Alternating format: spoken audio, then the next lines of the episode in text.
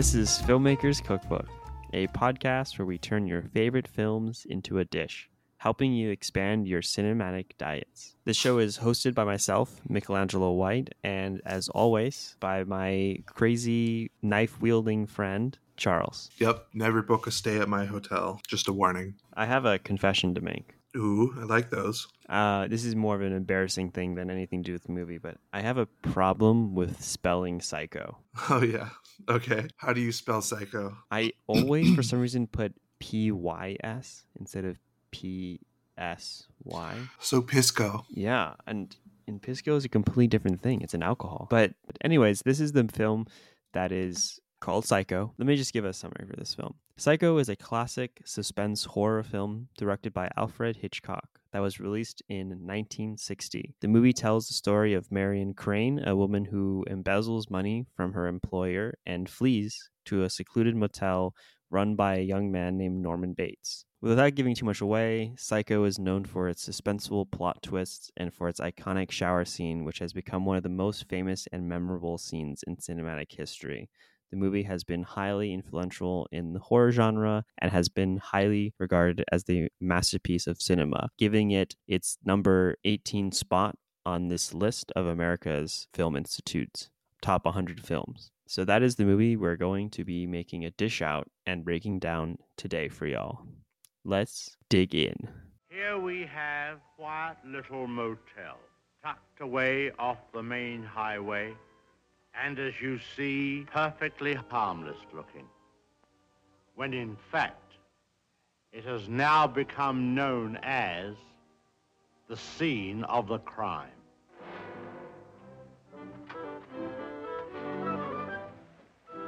All tidied up. The bathroom. Well, the murderer, you see, crept in here. Very slowly, of course, the shower was on, there was no sound. And, uh,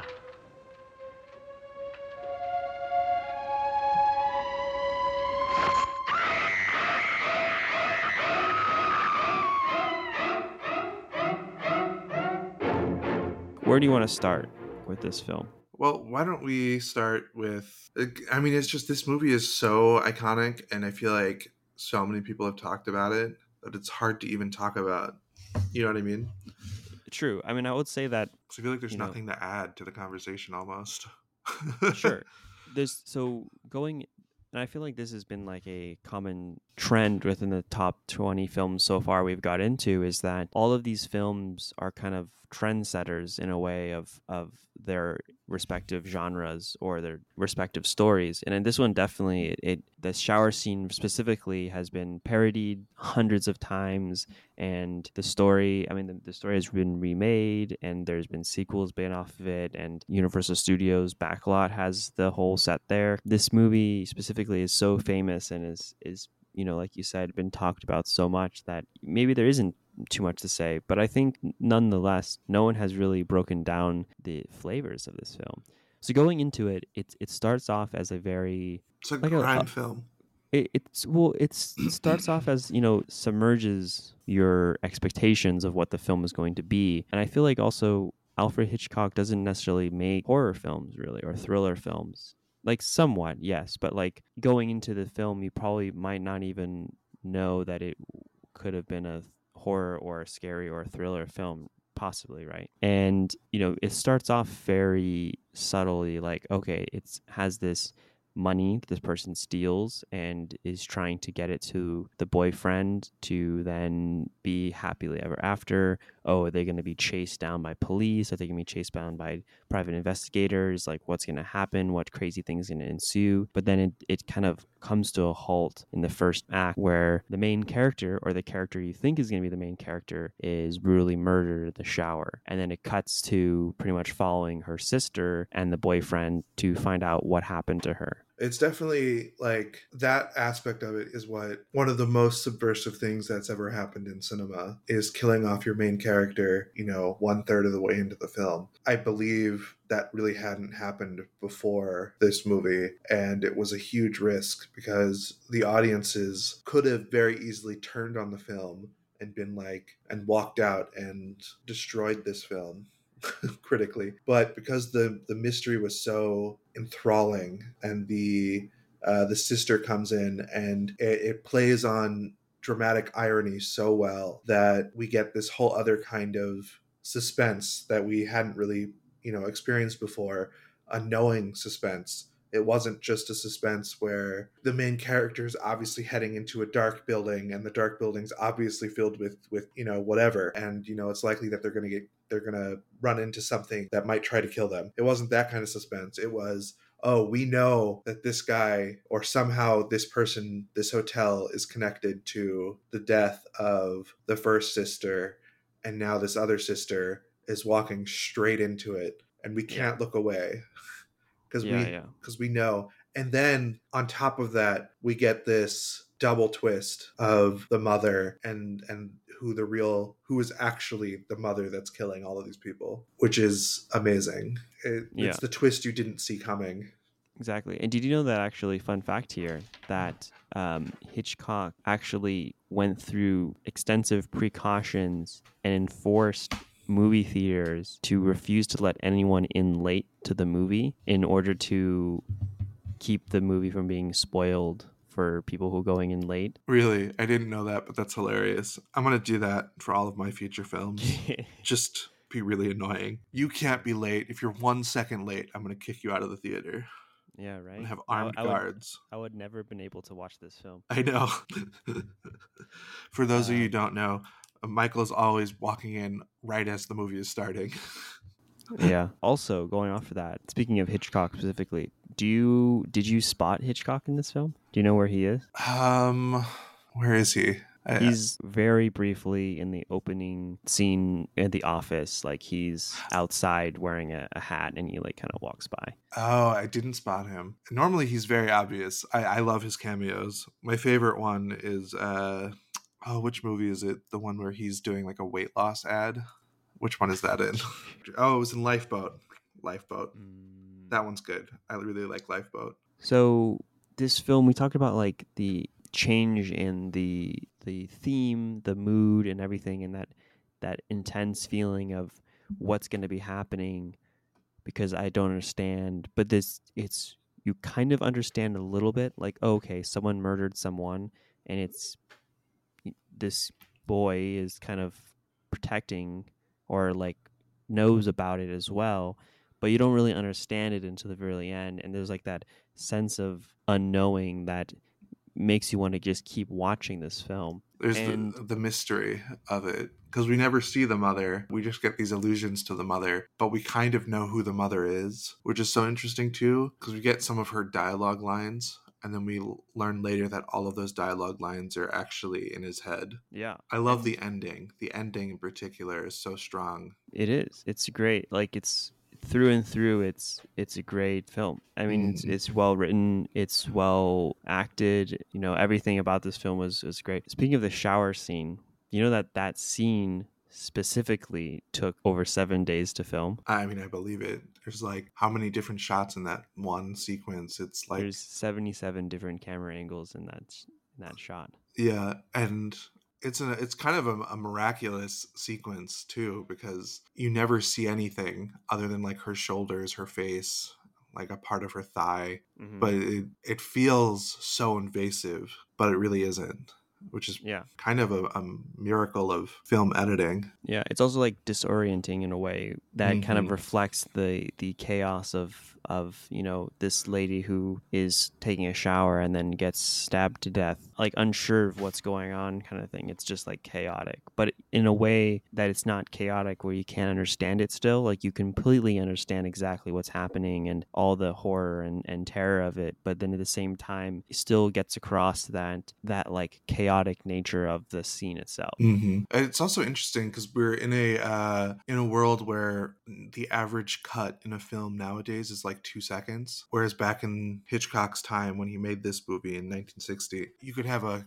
a shot that lasted a minute, two minutes, and that would be like normal. And so I think this was like one of the first times where you really see fast cutting on a on a major film. And um, one of the things that i think makes it work so well here whereas it potentially wouldn't have worked in a modern movie is the fact that the rest of the movie is shot in more of a long take style. You have these shots that linger for like a minute or two or follow a character through a place. And the only time we get these like really chaotic cutting is when something really awful is about to happen and that adds to the impact from the viewer's perspective and that's why it's so strong still. Whereas a lot of movies today use such choppy editing constantly that i feel like it doesn't have any impact anymore you know? I, I i almost think you could watch just that that fast choppy editing of that shower scene by itself give it to a, a normal person and they wouldn't even necessarily think it was that fast. They would only think it was fast after sitting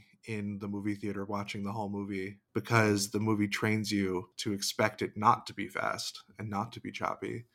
And so when Yeah. it is choppy and fast, it's really jarring. But actually, it's funny how I think like current cinema kind of does the opposite of it, right? Like, Yeah. they try to make the the eerie kind of thing by instead of adding a cut every second, by having a longer take and really draw out a scene. Like don't don't worry, darling, had a scene like that, which was almost to a comical effect because it just was way too long. But you know, it's kind of interesting how we flipped the the process of, of doing it, which I, I think I like this older style. To be honest with you, it it, I do it too. feels more like refined and um, Purposeful. exactly. And I think there's something to the pure cinema of it, which uh, this is a thing that that I believe Hitchcock coined was there's a difference between just shooting a scene and like getting basic coverage of a scene and creating what he called pure cinema, which is telling the story through purely visual means. So very often the dialogue in Hitchcock movies are actually kind of throwaway, but the story is being told through these really clever visual cues and really clever edits.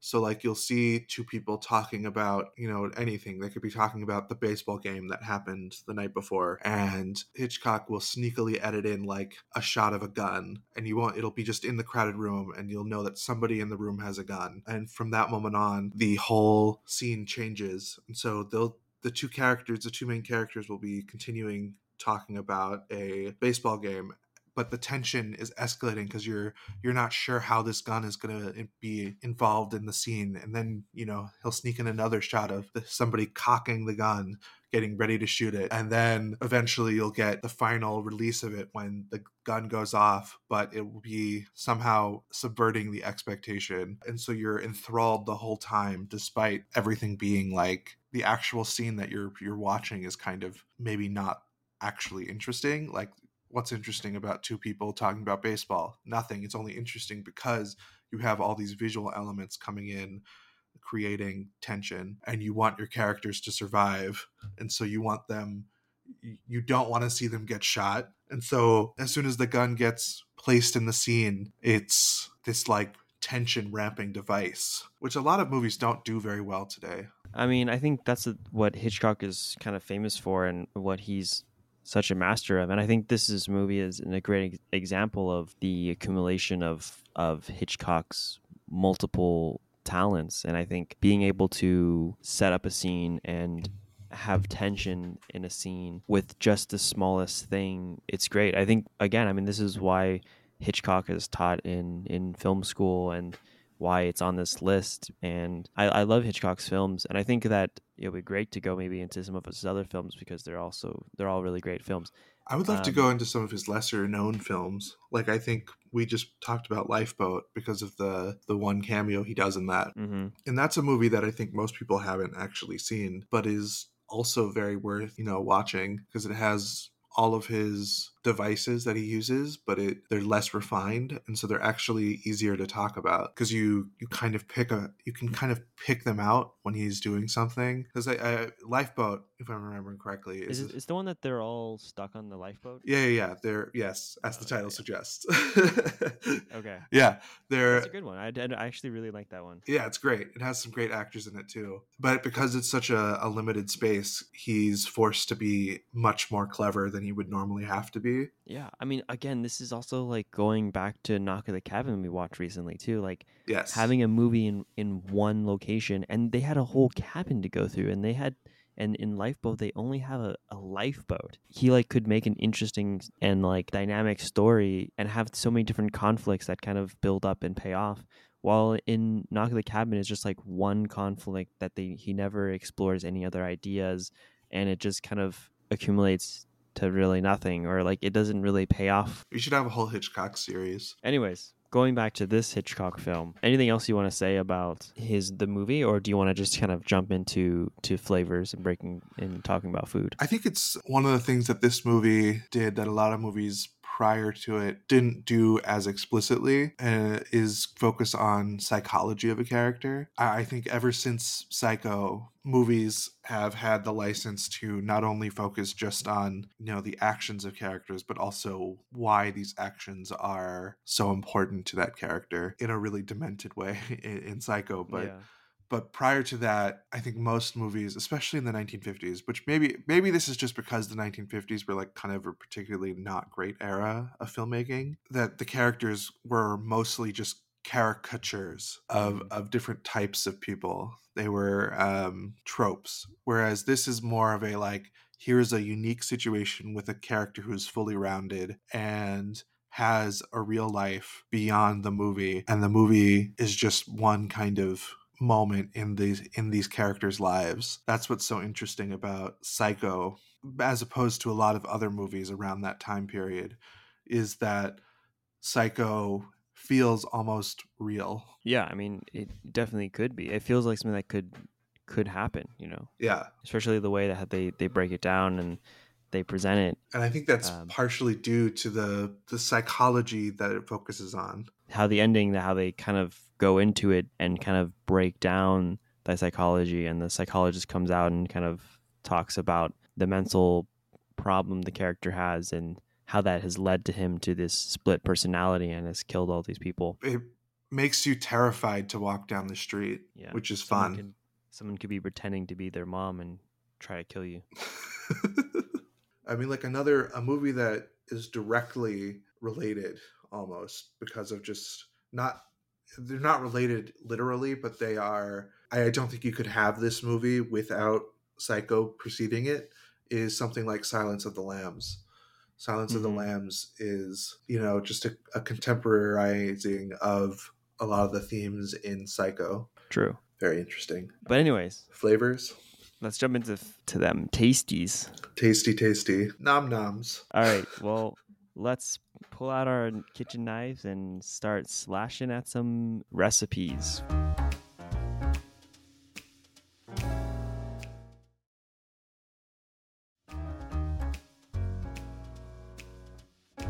So, just to go over an overview again, because I know we only did like nine of these uh, film cookbook episodes at this point, we will break down the elements of the film into flavors such as spicy, sweet, salty, bitter, sour, and umami. And we're going to create a dish, not create a dish, but choose a dish or kind of choose and create a dish that best represents the flavors that are represented in this film. Going into it, I will say that from my perspective, you would get a lot of there's like surprise in there through the shower scene and through the ending and through the whole thing. There's like these elements of surprise of what's going to happen and the investigator getting killed and different things like that, right? There's not really much happiness in this film, I would say. It's probably like the least flavor of this. I guess the happy ending in terms of that they caught the killer. Is it even that Um, happy though? Because like, it kind of ends with like, here is this like awful person that really exists in the world, you know?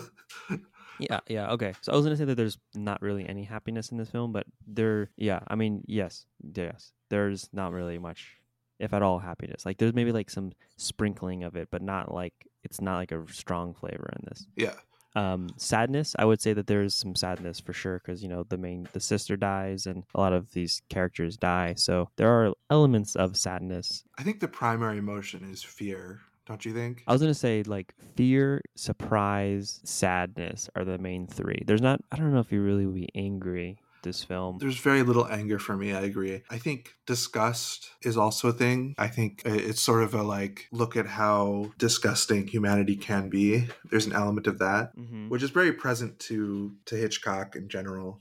He's very misanthropic. I definitely agree, and I think trying to think of like a dish. I actually have a dish uh, as well. Again, that I want to pitch for you. Okay. I'm thinking like a like a spiced chocolate something. Very interesting you say that. Because I'm also thinking, like, I was thinking maybe like lava cake or something like bitter chocolate, though. Like, I, I- it would be like a, a very, not like a sweet chocolate, like a milk chocolate or, or a white chocolate or something, but like a very cacao, chocolatey, bitter chocolate. And I think like some spiced elements of it, possibly some cayenne pepper or like some nutmeg and some cardamom and cloves, especially clove to really give like a spicy kick to it Yeah.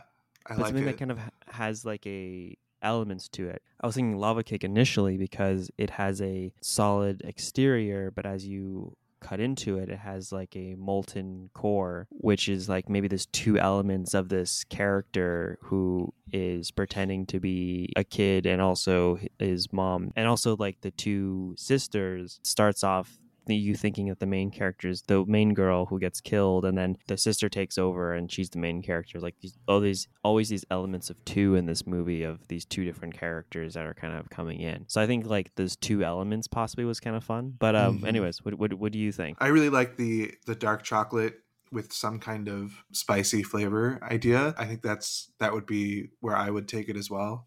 And then interestingly enough, so I was thinking like a dark chocolate chili, which is a dish that combines the bitterness of dark chocolate with the spiciness of chili peppers to create a complex and intense flavor profile. It can be served with a sprinkle of sea salt on top for a touch of saltiness. You said dark chocolate chili It's like a dark chocolate with chili flakes in it or something, or somehow chili spiciness oh, oh see, imbued into the dark chocolate. So I was thinking like a dark chocolate bar, but I actually like your lava cake idea more because I agree because it's like this nice presentable package on the outside. That's how this movie starts is everything is all nice and neat and perfectly respectable on the outside and then the further you go on the more all these flavors mix together and it's this like chaos of molten, you know, Yeah, and- situations. and, to add that like citrus sourness to it, you can even have like a powdered sugar with lemon zest in it or something like that, or you can have like a lemon zested powdered sugar on top that maybe adds a little bit of maybe sweetness to it, like a tiny bit, but then also like that zesty sour lemon ish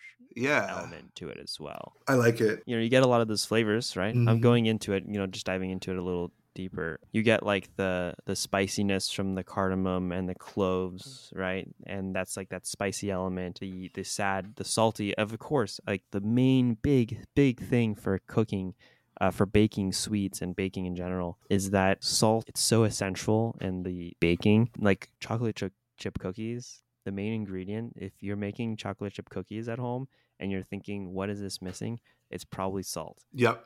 So saltiness is like a key ingredient here, and then that bitter fear element of of the chocolate, and then that that sourness of the the the lemon zest on top is I think a good culmination of all these things. Again, really quickly, surprise being spicy, happy being sweet, sad being salty, fear being bitter, disgust being sour, and anger being umami. I think you get like a dish that It's complex, it's tasty, it's rich in in certain ways, and it's uh and it has enough contrast between these different flavors to like keep you engaged the whole time. It's not one note at all. It's great. And that's exactly how I feel about this movie. Like this is one of those movies that you can absolutely watch many times and every time it's just as enjoyable. Yeah, and I think also it's like a classic dish too, you know? Like it's a dish that you would probably have seen around this time anyways. And it's so it's like it kind of represents that as well, but it's also honestly a little bit